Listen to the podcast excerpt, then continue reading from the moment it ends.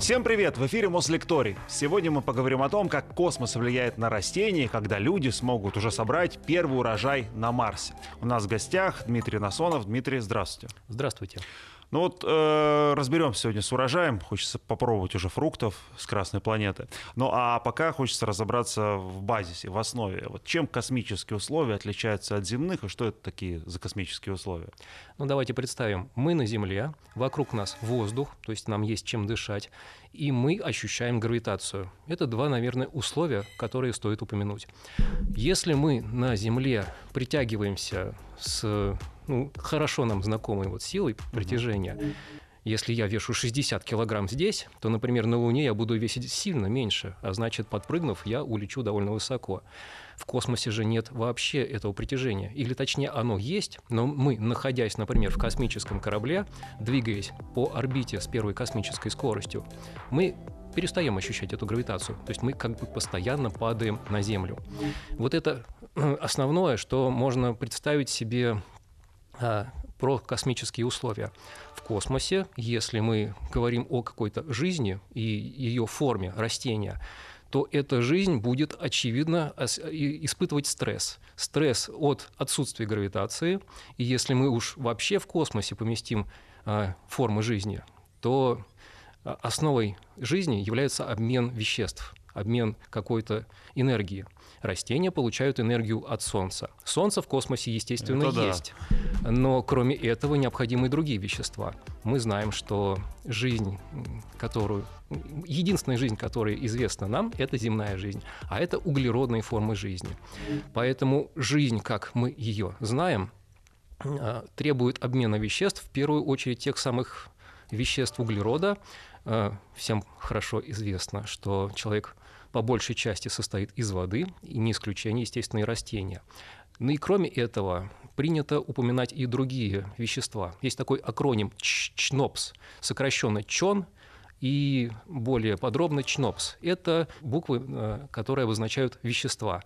C – это углерод, H – это водород, потом, если это ЧНОПС, это N – азот, дальше кислород О, э, ЧНО, и ПС, фосфор и сера. Это вещества, необходимые для той жизни, которую мы знаем. Соответственно, и растения, и животные, и грибы, любые, э, даже одноклеточные вещества зависят от этих веществ. Поэтому что можно представить, говоря о жизни в космосе? Представим себе комету, такой большой грязный снежок. Когда комета летит в, космосе и приближается к Солнцу, она начинает, ну, образно говоря, таять. У нее образуется большой длинный хвост, и это одно из самых красочных астрономических явлений, которые мы можем увидеть на небе. Комета, приближаясь к Солнцу, и испаряясь фактически под светом Солнца, то есть энергия Солнца начинает растапливать тот снег, который при низких температурах вещества, которые мы называем летучими, приобретают ну, как бы твердое агрегатное состояние. Лед твердый. Мы подносим его к Солнцу, даже в условиях космоса, опять же, отсутствие гравитации, комета, как правило, это маленькое тело, размером примерно 40 километров в поперечнике ядро кометы. Сама же комета с комой, когда она испаряется, вещество, поднимаясь над ядром, уже образует кому размером, ну, тысячи, сотни тысяч километров, а хвост кометы может простираться на миллионы километров. Представим теперь жизнь, которая путешествует на комете. Эта идея принадлежит, ну, вообще говоря, это простая идея. Почему бы не представить, что жизнь путешествует в космосе? И на этом основана гипотеза панспермии, то, что жизнь на Земле на самом деле появилась благодаря привнесению ее из космоса. Представим такую межзвездную комету, которая летела оттуда, где жизнь уже была, и она прилетела, эта комета, к Земле, и, возможно, в результате близкого сближения вещество с кометы попало на Землю. Либо сама комета упала на Землю, либо части ее, той самой комы, а, тоже как-то попали на поверхность. И вот в этом смысле жизнь в космосе вполне себе возможна. На комете нет гравитации практически, но за счет того, что в твердом ядре вещество, вот этом грязном снежке, как бы туда а, вморожено, то это вещество в какой-то стадии анабиоза, то есть приостановки жизнедеятельности, может существовать в космосе сотни, тысячи, может быть, даже десятки тысяч лет. А десятки тысяч лет — это вполне себе обозримое время для путешествия между близкими звездами. Поэтому, говоря о жизни в космосе и о космических условиях, стоит понимать, что Главное жизни – это чтобы вокруг было какое-то вещество для обмена, ну или хотя бы для безопасности, для того, чтобы эта жизнь могла защищаться от каких-то угроз космоса, потому что микрогравитация – это просто условие, это не угроза. Да, конечно, если что-то, что мы назовем жизнью, и что нам привычно, растения, например, а, окажется в космосе, они, как я уже сказал, будут испытывать стресс от отсутствия гравитации. Но стресс — это еще не смерть. Они же растут на космической станции международной, растения. Конечно, именно так. И если вы представляете, что в отсутствии гравитации растения будут вытягиваться, то есть и уже никто не, как бы не притягивает, почему бы не вырасти побольше? На самом деле нет. Э, в генетическом коде животных, растений, вообще жизни, как мы ее знаем, уже как бы записано, каким растение или животное, или вообще живой организм должен стать. Поэтому гравитация здесь — это источник неприятностей, стресса. Вот. Но это не самый главный опасный фактор. Жизнь в космосе, опять же, сопряжена с а, сложностями, которые обусловлены, ну, например, той же звездой, которая звезда Солнца — это звезда жизни, именно она дает нам тепло и энергию, и именно благодаря энергии Солнца растения могут существовать и развиваться. Но если получать энергию от Солнца без защиты земной атмосферы, то здесь уже становится важным поток ультрафиолетового и даже рентгеновского излучения. Это коротковолновое излучение, достаточно энергетичное, чтобы э, повреждать клеточные оболочки э, живых организмов, в частности растений. Поэтому Э, здесь уже не только стресс, здесь уже непосредственная опасность для существования. Вот вы сказали про космические условия, да, обрисовали их. Они все время э, существования нашей там, Солнечной системы, галактики, Вселенной были такие, или они каким-то образом менялись? Очень интересно посмотреть глубоко в прошлое. Земле 4,5 миллиарда лет. Это достаточный срок, чтобы жизнь эволюционировала и Сегодня, как мы видим, да. Сегодня наука хорошо представляет себе механизмы эволюции. Э, стало быть, за 4,5 миллиарда лет жизнь может развиться до достаточно сложных форм, и это очень важно, если говорить об изменении условий. Условия изменяются, но достаточно медленно. Например, в, за эти 4,5 миллиарда лет на Земле были ледниковые периоды. Причем в глобальном смысле Земля какое-то время представляла себе снежок. Это гипотеза. Я не могу говорить, что это доказанные факты, но практически все, что мы знаем первую очередь из палеонтологической летописи, Э, Земли э, говорит о том, что довольно долго, это десятки миллионов лет, Земля была практически полностью покрыта ледяным покровом. Э, это не космические условия. Атмосфера у Земли по-прежнему была, то есть то самое жесткое излучение ультрафиолетовое и рентгеновское, которое может повредить клеточные стенки, все-таки не проникало. Точнее, проникало совсем незаметно. Что касается летописи Земли, то представьте себе, Э, условия, когда земля полностью покрыта снегом и льдом. Есть небольшая помарка, что, скорее всего, на экваторе, в наиболее теплых местах, какое-то время снега и льда, может быть, и не было. Но сложно представить, что жизнь, э, заселившая всю планету, должна миллионы лет э, жить только на маленьком клочке, буквально там на побережье какого-то там суперконтинента, например, на экваторе. Поэтому мы хорошо представляем, что условия в космосе и на Земле менялись, но они менялись достаточно медленно, чтобы жизнь могла приспособиться. Стало быть, за миллионы лет ледникового такого всеобъемлющего периода а, один из них называется криогений, не просто так, потому что Земля была достаточно холодной. Жизнь могла сохраниться под ледяным покровом. И если жизнь сохраняется под ледяным покровом, она получает недостаточно света, но тем не менее а, она все еще защищена от достаточно жестких угроз. А, вообще жизнь а, может развиться только при каких-то определенных физических условиях. Какие могут быть температуры? Можно нагревать вещество сколь угодно много, до десятков, тысяч, миллионов градусов даже миллиардов градусов.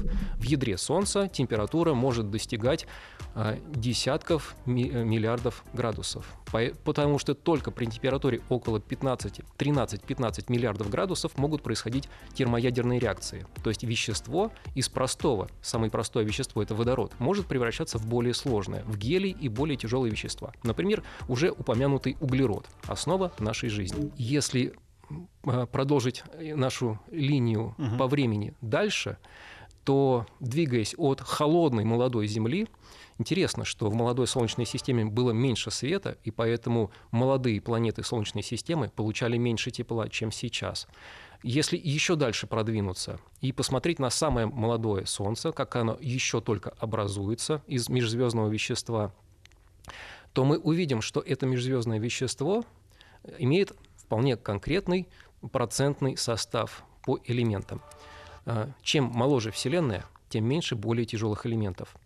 Самые легкие элементы были с самого начала Вселенной. Это водород, гелий, исследовая очень небольшие количества лития, немножко бериллия и бора. Бериллий и бор не образуются в звездах, они образуются при столкновении частиц, элементарных частиц, летящих в космосе. Поэтому, если посмотреть на химическую таблицу элементов имени Дмитрия Ивановича Менделеева, мы увидим именно эти вещества. Водород, гелий, литий, бериллий, бор.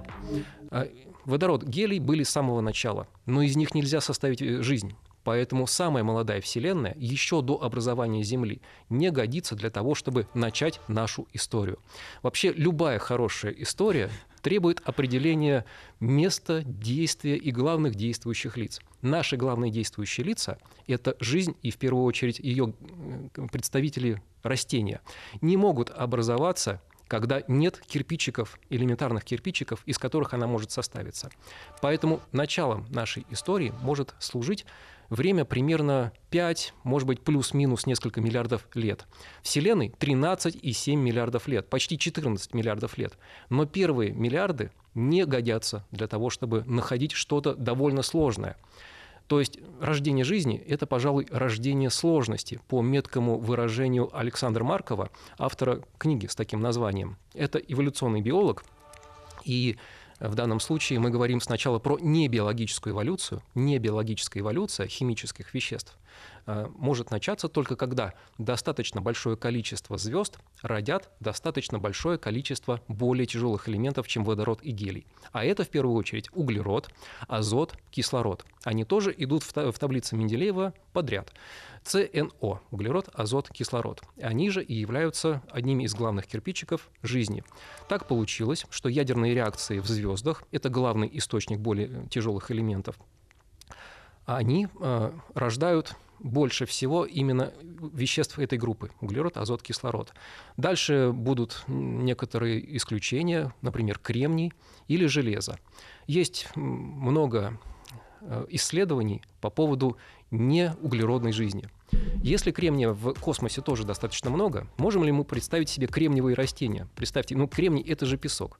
Выйдите на пляж и увидите песчинки, которые, по сути, и являются частью, ну, там больше всего кремния. Представьте себе такое кремниевое растение. Ну, вряд ли это хорошая, достаточно вероятная гипотеза о вероятном существовании не э, углеродной жизни, кремниевой, например. Если условия того, что кремния достаточно выполняется в космосе, то, боюсь, все остальные э, не выполняются. Э, соединения кремния недостаточно многочисленны и недостаточно скажем так, их химические свойства недостаточно гибки, чтобы образовывать все то многообразие, которое требуется для сложных форм организации материи. Поэтому наша история начинается примерно за несколько миллиардов лет до образования Земли. Земля можно, ее можно назвать э, кремниево-углеродной планетой, потому что посмотреть опять же на пляж, там много песка и много кремния но углерода, пожалуй, еще больше. И, и в этом смысле все самое главное, чтобы образовалась жизнь на Земле, уже было э, с самого начала ее существования. То есть уже 4 с лишним миллиарда лет назад можно отсчитывать э, тот самый период вероятного существования жизни на Земле. Теперь э, место. Про время мы поговорили. Место — это наша Земля. Почему это место очень подходит для образования жизни и растений, конечно, в, через несколько миллиардов после образования одноклеточных простых форм жизни? Потому что Земля находится ровно на том расстоянии от Солнца, от своей родительской звезды, где э, температура недостаточно большая, недостаточно холодная. Про большую температуру я уже сказал. В звездах миллиарды градусов. Ну, в ядре так точно десятки миллиардов градусов, в Солнце 15 миллиардов. А что касается очень холодных температур, то в физике существует фундаментальный предел, абсолютный ноль температуры. Для физика ноль температуры – это отсутствие какого-либо движения. А жизнь – это всегда движение. Жизнь всегда развивается, это ее основополагающее свойство. Значит, для жизни нужна какая-то ненулевая температура. В шкале Цельсия 0 градусов по Кельвину, это абсолютная шкала, это будет минус 270 ну, и, так далее э, градусов. Жизнь может образоваться с температурами примерно около 0 градусов по Цельсию. Наверное, все знают, откуда этот ноль взялся. Это температура, точка плавления льда. 0 и 100 градусов Цельсия – это хороший диапазон для образования жизни, потому что вода может существовать в жидком состоянии, и жидкая вода – это основополагающий кирпичик жизни, в том числе и растений. Дальше. Место там, где планета может получать ровно такую темпер... Э, столько тепла, чтобы там была жидкая вода. Это зона обитаемости, и рядом со звездой типа Солнца это примерно, ну, даже точно 150 миллионов километров. Это орбита Земли вокруг Солнца. Соседние планеты Венера и Марс а, лишь отчасти попадают в зону обитаемости. Скажем так, они находятся на границе этой зоны. А на границе зоны обитаемости а, жидкая вода может существовать, пожалуй, недостаточно долго. А жизнь, повторюсь, требует долгого периода существования в комфортных условиях, скажем так. Сегодня есть экстремофилы, которые живут при температурах меньше 0 градусов по Цельсию. Но это всего лишь э, либо доли градуса, либо, ну, скажем, минус 2,5 градуса.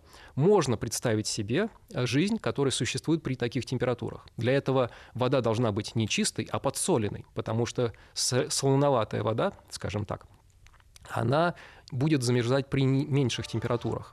Хорошее место для поиска экстремальной жизни – это подледное озеро Восток в Антарктиде. Оно находится на глубине примерно 4000 метров под ледяным слоем. Поэтому в озере Восток очень большое давление. Ну, само озеро глубокое, там глубина кое-где достигает больше тысячи метров, так еще и сверху около 4000 метров льда. Поэтому совокупность этих условий, большое давление, может быть не очень пресная вода, э, позволяет нам говорить, что при температурах минус 2,5 градуса по Цельсию вполне себе может существовать жизнь. Мы э, понимаем, что время это время существов... все время существования Земли, практически все. В самом начале жизни Солнечной системы, когда Земля только образовывалась, было очень много столкновений с другими телами. Это хорошо и плохо одновременно. Как я уже сказал, жизнь могла быть занесена на Землю с помощью комет. Ну и почему бы кометам не передвигаться по Солнечной системе, не сталкиваться с Землей, перенося жизнь. Эта идея, кстати говоря, э, хорошо была популяризирована Фриманом Дайсоном. Всем хорошо, может быть, многим хорошо известна концепция э, сферы Дайсона, когда жизнь достигла настолько э, высоких форм организации, что может освоить всю энергию своей родительской звезды. В космосе самый главный источник энергии, конечно же, звезды. И развитая, высокоразвитая цивилизация может построить такую сферу, которая будет собирать всю энергию э, своей звезды. Как мы можем обнаружить это? Мы можем увидеть, как какой-то объект на небе обладает очень необычными свойствами. Как будто бы эта звезда, скрытая какой-то конструкцией, ни одна инженерная конструкция не может обладать стопроцентным КПД, коэффициентом полезного действия. То есть такая сфера, забирая все тепло от своей звезды, всю энергию, она все равно сама будет нагреваться и светиться. Она будет светиться в инфракрасном диапазоне. То есть такие необычные инфракрасные источники, по мнению Фримана Дайсона, могут как раз являться следствием вот этих инженерных конструкций. Представим себе э, гораздо более простую конструкцию, э, биологическую конструкцию – когда живой организм приспосабливается к условиям межзвездного полета внутри кометы. Это э, как это, дерево Дайсона. концепция чуть менее известная, чем сфера Дайсона, но тем не менее заслуживающая внимания. Жизнь в космосе, а я сейчас говорю о растениях в космосе, э, можно себе представить в условиях микрогравитации, об этом я уже сказал, в условиях э, э, всего лишь небольшой толщи какого-то снега, скажем, это не лед, это довольно рыхлая фаза. И вот этот грязный снежок, ядро кометы, может всего лишь несколько десятков метров этого рыхлого снега может быть хорошей защитой от э, неблагоприятных условий космоса. Ну а растения, э, вообще говоря, мы не привыкли к тому, что растения могут сами вырабатывать тепло. Растение греется под солнцем. Посмотрите на растения зимой.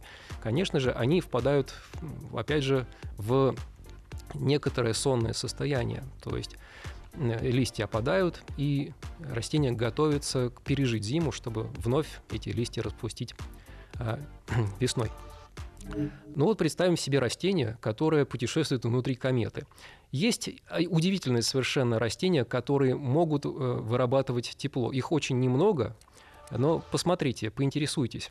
Действительно, можно представить, что эволюция живых организмов приведет к тому, что в неблагоприятных условиях растения научатся вырабатывать сами тепло. Если света достаточно, свет проходит сквозь э, снег этой самой кометы, то рядом со своей звездой растение может жить внутри этой самой ядра кометы, если комета достаточно близко к Солнцу.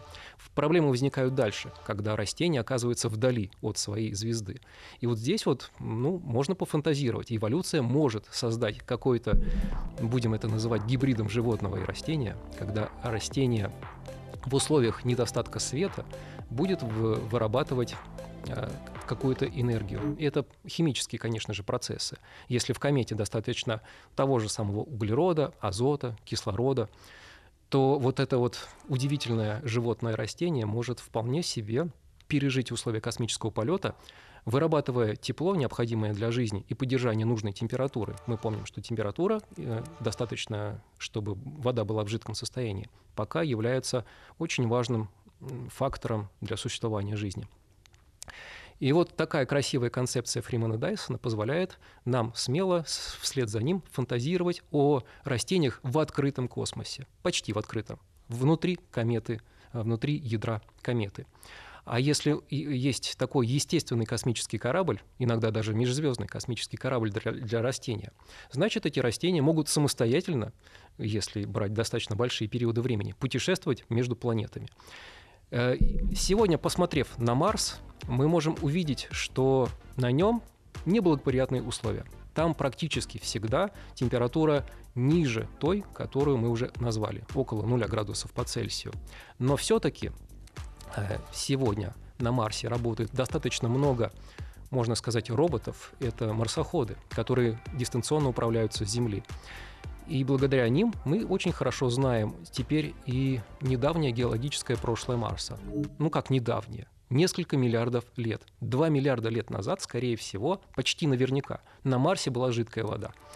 Стало быть, э, жизнь может путешествовать между планетами, и если 2 миллиарда лет была жидкая вода на Марсе, может быть, там и была жизнь. Если там была жизнь, она могла быть привнесена и с Земли, и наоборот, с Марса на Землю. Но это уже достаточно глубокое время, э, больше двух миллиардов лет, которое все-таки требует а, основательных научных исследований. А как э, вот ученые сегодня могут заглянуть в эти миллиарды лет назад? Два с половиной, пять, десять, вот вы называете цифры, и то, что происходило на Земле. Э, на основании чего делаются такие предположения, утверждения, догадки? Ну, в первую очередь это палеонтологическая летопись. Если мы говорим про историю жизни, то на Земле явная жизнь начинается где-то в Кембрии 600 миллионов лет назад, а неявная до Кембрии, я немножко такие исторические названия использую, и биота, конечно, сегодня уже гораздо лучше изучена, чем 100 лет назад, и сегодня мы понимаем, что многоклеточная жизнь вполне себе была до Э, эпохи вот этого кембрийского взрыва, когда на Земле произошло резкое увеличение многообразия форм жизни. Как раз если говорить о растениях, то истоки да, жизни, похожей на растения, надо искать где-то там, 600 миллионов лет назад. Но одноклеточная жизнь, скорее всего, была и 3 миллиарда лет назад. Совершенно точно она была 2, 2 с лишним миллиарда лет назад на Земле. А что касается трех и больше миллиардов, то это только догадки, но основанные на вполне конкретных исследованиях. Исследования, конечно же, геологической летописи.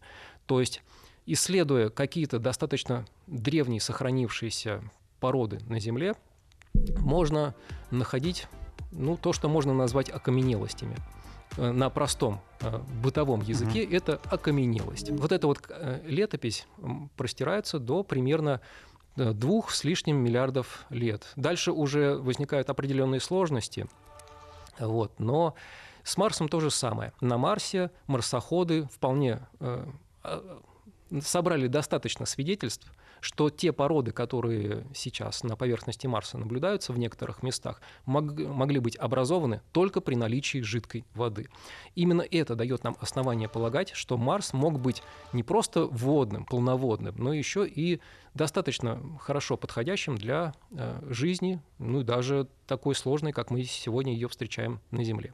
Единственное, что в этой пока еще недостаточно полно изученной геологической летописи Марса довольно сложно говорить геологической, потому что гео — это Земля. Марсологической тоже не очень красиво. Но вы поняли. Да. В общем, на Марсе в этой геологической летописи, пока мы недостаточно хорошо разобрались, и у нас недостаточно совершенные, так, скажем так, передвижные химические лаборатории, чтобы надежно искать какие-то следы очень древней жизни на Марсе. А вот если представить, что наша планета Земля э, поменяет свою орбиту да, на Солнце, ближе к нему э, подойдет, либо дальше, как это повлияет на изменение жизни? Давайте представим, сколько это. Потому что, на минуточку, каждый год Земля приближается к Солнцу и отдаляется от Солнца примерно на пару миллионов километров.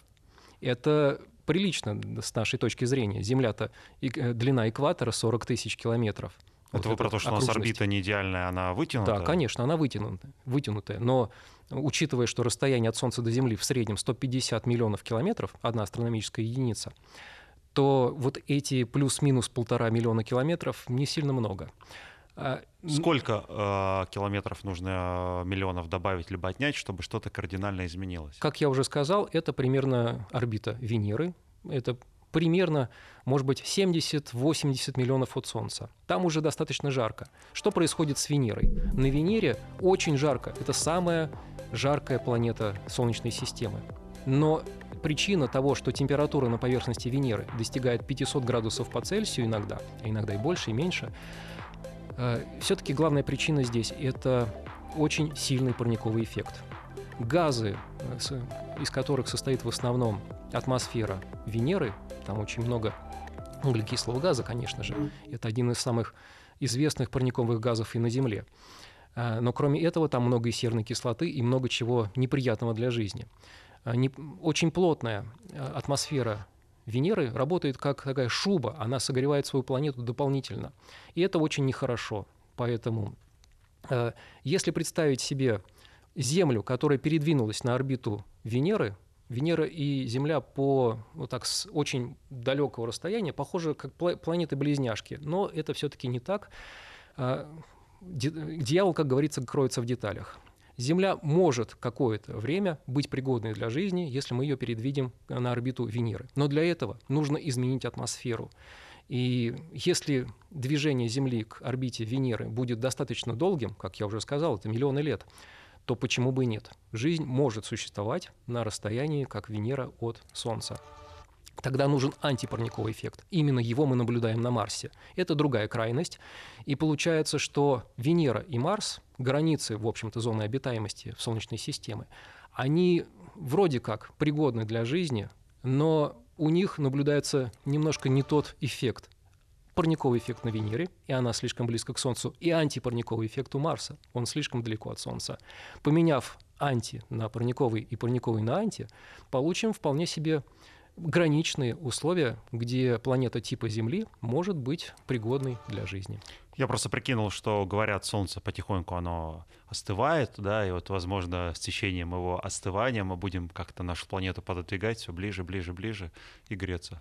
Здесь... Нет таких еще гипотез научных? Здесь удивительный факт, но все с точностью да наоборот. Наоборот? С течением времени Солнце, наоборот, излучает все больше тепла.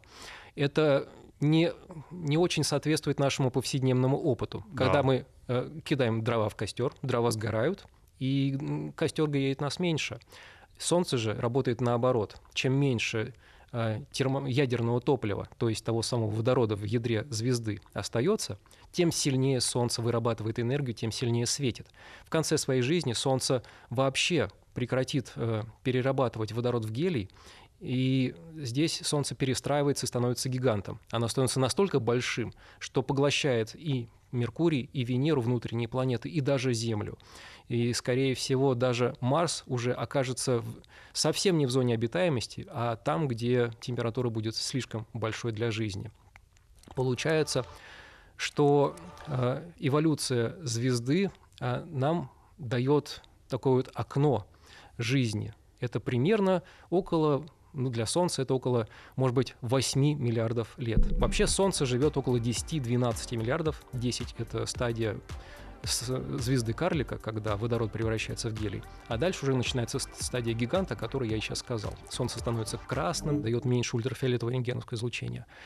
Но, в общем, здесь окно жизни примерно 8 миллиардов лет, если быть оптимистичным. А если мы уже, в общем-то, э, как бы венец жизни на Земле человек умеет самостоятельно путешествовать до других планет, то почему бы а, не помечтать о том, что жизнь и то, что сегодня является главным источником, ну, перспективным источником пищи для человека в космосе, растения, почему бы не помечтать о том, что на тот период, когда Солнце все больше и больше светит, Земля становится непригодной для жизни, это э, по-английски называется runaway greenhouse effect. То есть это сложно перевести. Это такой парниковый эффект, когда уже океанов нет, но вода э, в основном в состоянии газообразном, пара. То есть температура вплотную приближается к 100 градусам на всей планете. Здесь уже жизнь подходит к своей неблагоприятной стадии, когда либо ты совершаешь как-то вот, переходишь в анабиоз, то есть жизнь уже перестает размножаться, она переходит в скрытую фазу. Ну, здесь опять же вернемся к началу рассказа. Либо нас спасут кометы, это дерево Дайсона, либо человек, либо разумная форма жизни сама заранее перенесет эту самую жизнь на более благоприятные планеты. На какой-то период это будет, конечно же, Марс. Вы много сказали про воду, да, что с ней бывает, 0-100 градусов. А другой, например, важный элемент — кислород или тот же углерод, как они меняются вот, в зависимости от температур? С ними что-то происходит или они по-прежнему пригодны для дыхания, например, даже при больших температурах? Довольно сложной формой организации материи, коей являются растения и вообще жизнь, а, требуют довольно узкого диапазона температур. Дело в том, что при больших температурах а, молекулы уже не могут оставаться достаточно долгое время в неизменном состоянии. И поэтому, ну, представьте себе, вы в костер бросаете все, что вам подходит, что попадает в руки. Вы видите, что при увеличении интенсивности горения практически все у вас сгорит. Вот Солнце. Э, самая низкая температура в фотосфере Солнца 6000 градусов. Даже в этой самой, самой холодной участке Солнца мы почти не встречаем молекул. То есть э, элементарные кирпичики вещества, атомы, разваливаются. И тот кислород, который вы упомянули, это все-таки молекулярный кислород, О2 два атома, связанные вместе, молекула. О2 уже не существует при больших температурах. Все в порядке, если мы говорим про 100 градусов Цельсия, даже 200 градусов Цельсия, но 6000 градусов уже не подходит для того, чтобы там были достаточно сложные молекулы, даже такая, как О2. Так что здесь граница очень, простая. Э, с увеличением температуры уменьшается сложность, значит, пропадает возможность какой-либо, даже не биологической формы организации, сложной формы организации материи, ну уж тем более жизни. Какой-либо организм, микроорганизм, существующих нынче на Земле, способен вот э, космос ближайший выдержать? Не на Солнце жить, а, условно говоря, между Землей и Луной разместиться? В стадии, в состоянии, которое мы можем назвать анабиозом, многие формы жизни, в первую очередь одноклеточные, существуют при очень экстремальных условиях. Э, там, где есть геотермальные источники, э, например, на дне океанов, мы можем встретить и большие температуры. Источником тепла может являться совсем не Солнце, например, геотермальное тепло. В отличие, кстати, от Венеры и Марса, у Земли этого геотермального тепла вполне достаточно. А у Венеры и Марса можно сказать, что ядро практически остывшее. И э, что касается а, жизни в космосе, то здесь, опять же, самое главное – это ну, какая-то клеточная стенка, какая-то граница со средой. Опять же, у жизни всегда есть эта самая клеточная стенка. Если она достаточно толстая, она может э, защищать это самое живое, живое существо, живой организм от условий неблагоприятных.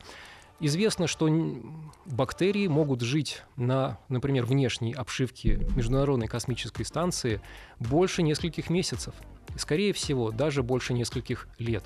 Но, опять же, надежно проверенные данные говорят о ну, примерно периоде в год. Это как космонавты выходят в открытый космос и чистят э, с щетками э, МКС, проверяя наличие бактерий? Ну, щетками МКС с внешней стороны, конечно, никто не чистит. Представьте себе, МКС размером с футбольное поле. И выходить в открытый космос — это само по себе очень сложная операция. Представьте себе, гораздо меньше тысячи выходов в открытый космос совершено за всю историю космонавтики. Поэтому и как они их собирают, эти бактерии, с поверхности? Ну, это простой эксперимент, то есть какая-то экспериментальная площадка размером может быть 10-20 сантиметров в поперечнике. На ней высаживается колония э, известных, уже проверенных на поверхности Земли бактерий.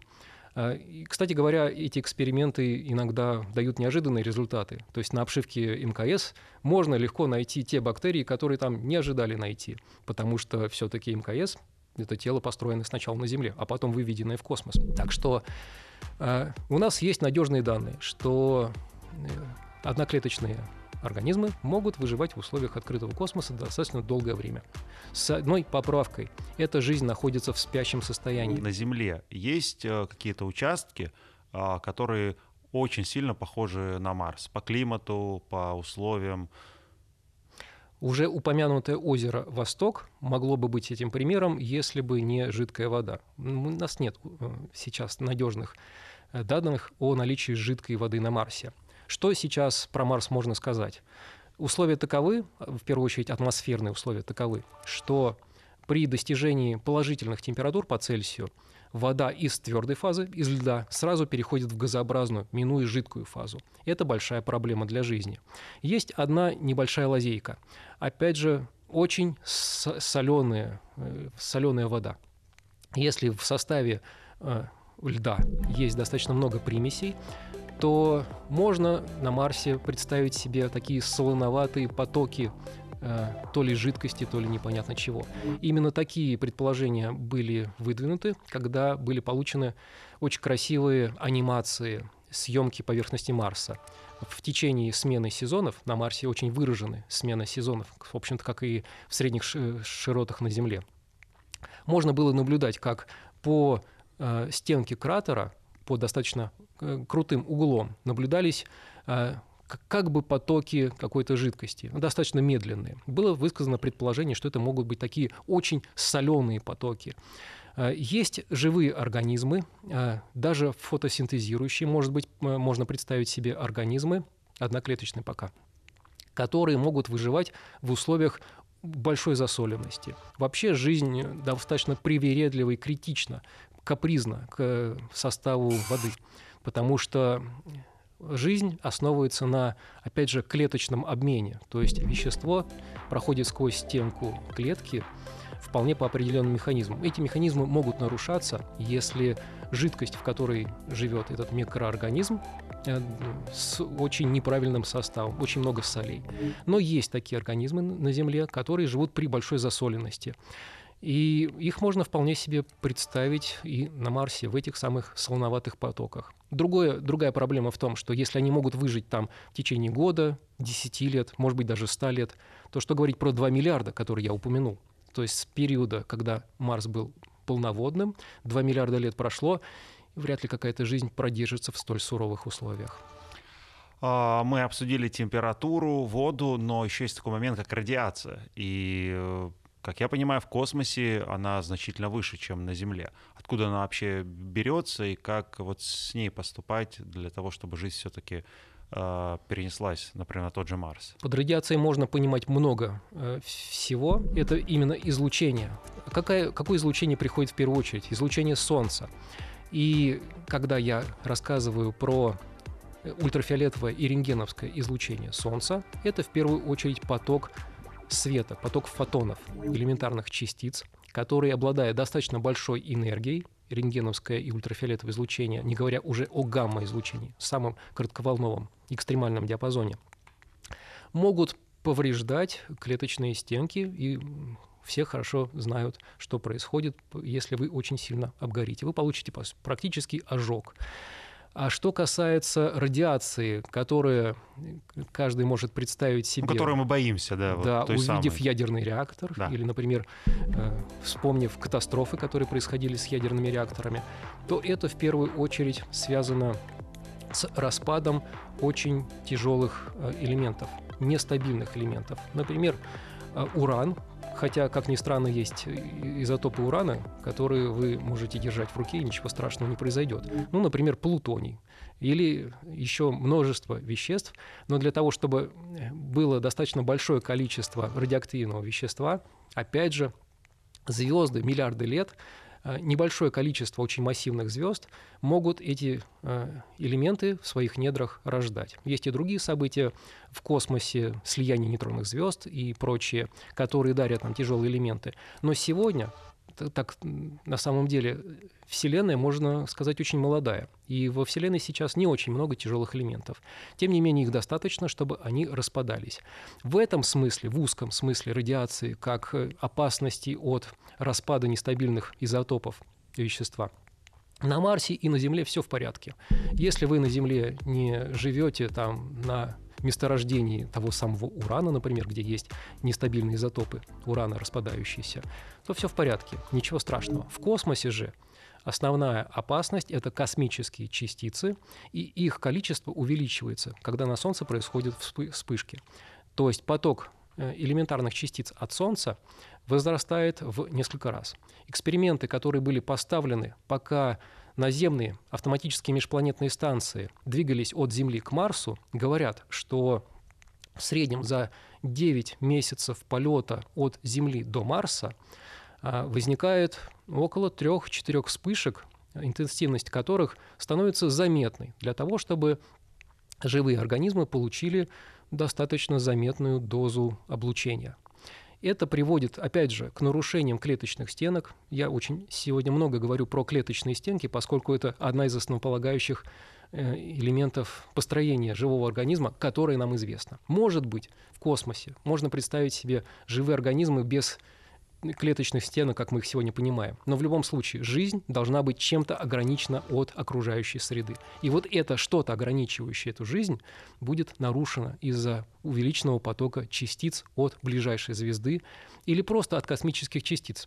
Откуда они берутся? Ну, Солнце я уже назвал, это главный источник. Когда мы живем рядом с Солнцем, когда Земля находится там, где она находится, а также Марс и Венера, то главный поток частиц от Солнца. Но есть и межзвездные частицы, достаточно энергетичные, чтобы э, ну, преодолеть, э, не отклоняясь от своего движения, от каких-то других источников. Есть источники звездные, ближайшие звезды, источники космических частиц. А есть и э, галактические. Это галакти... активные галактические ядра. Здесь это как гигантский синхротронный механизм как гигантский ядерный ускоритель. Например, в ЦЕРНе есть большой адронный коллайдер, где мы искусственно ускоряем частицы. Естественные ускорители находятся там, где в космосе, например, в ядрах галактик, складываются нужные условия, когда частицы ускоряются при э, наличии какого-то очень компактного массивного объекта, который ускоряет все вокруг себя. И вот эти частицы, наверное, э, являются одним из самых главных источников опасности для живых организмов вдали от Солнца, вдали от своей звезды. Я подумал, э, как вообще хочется сказать спасибо большое нашей Земле, что у меня тут и вода более-менее э, в нормальном состоянии, температура сегодня комфортная, и кислорода хватает, и всего остального, и это все еще удерживается атмосфера, и слава богу, здесь мы с вами э, тихо-мирно существуем. Вот, и все эти страхи космоса и опасности нас пока обходят стороной. Ну, а когда придет время ехать на Марс, я думаю, мы с вами туда уже не отправимся. Слушайте, огромное спасибо за этот рассказ, за эту историю да, становления а, и нашей Земли, и космоса, и жизни на ней. Было очень а, любознательно и интересно. Спасибо. Спасибо вам.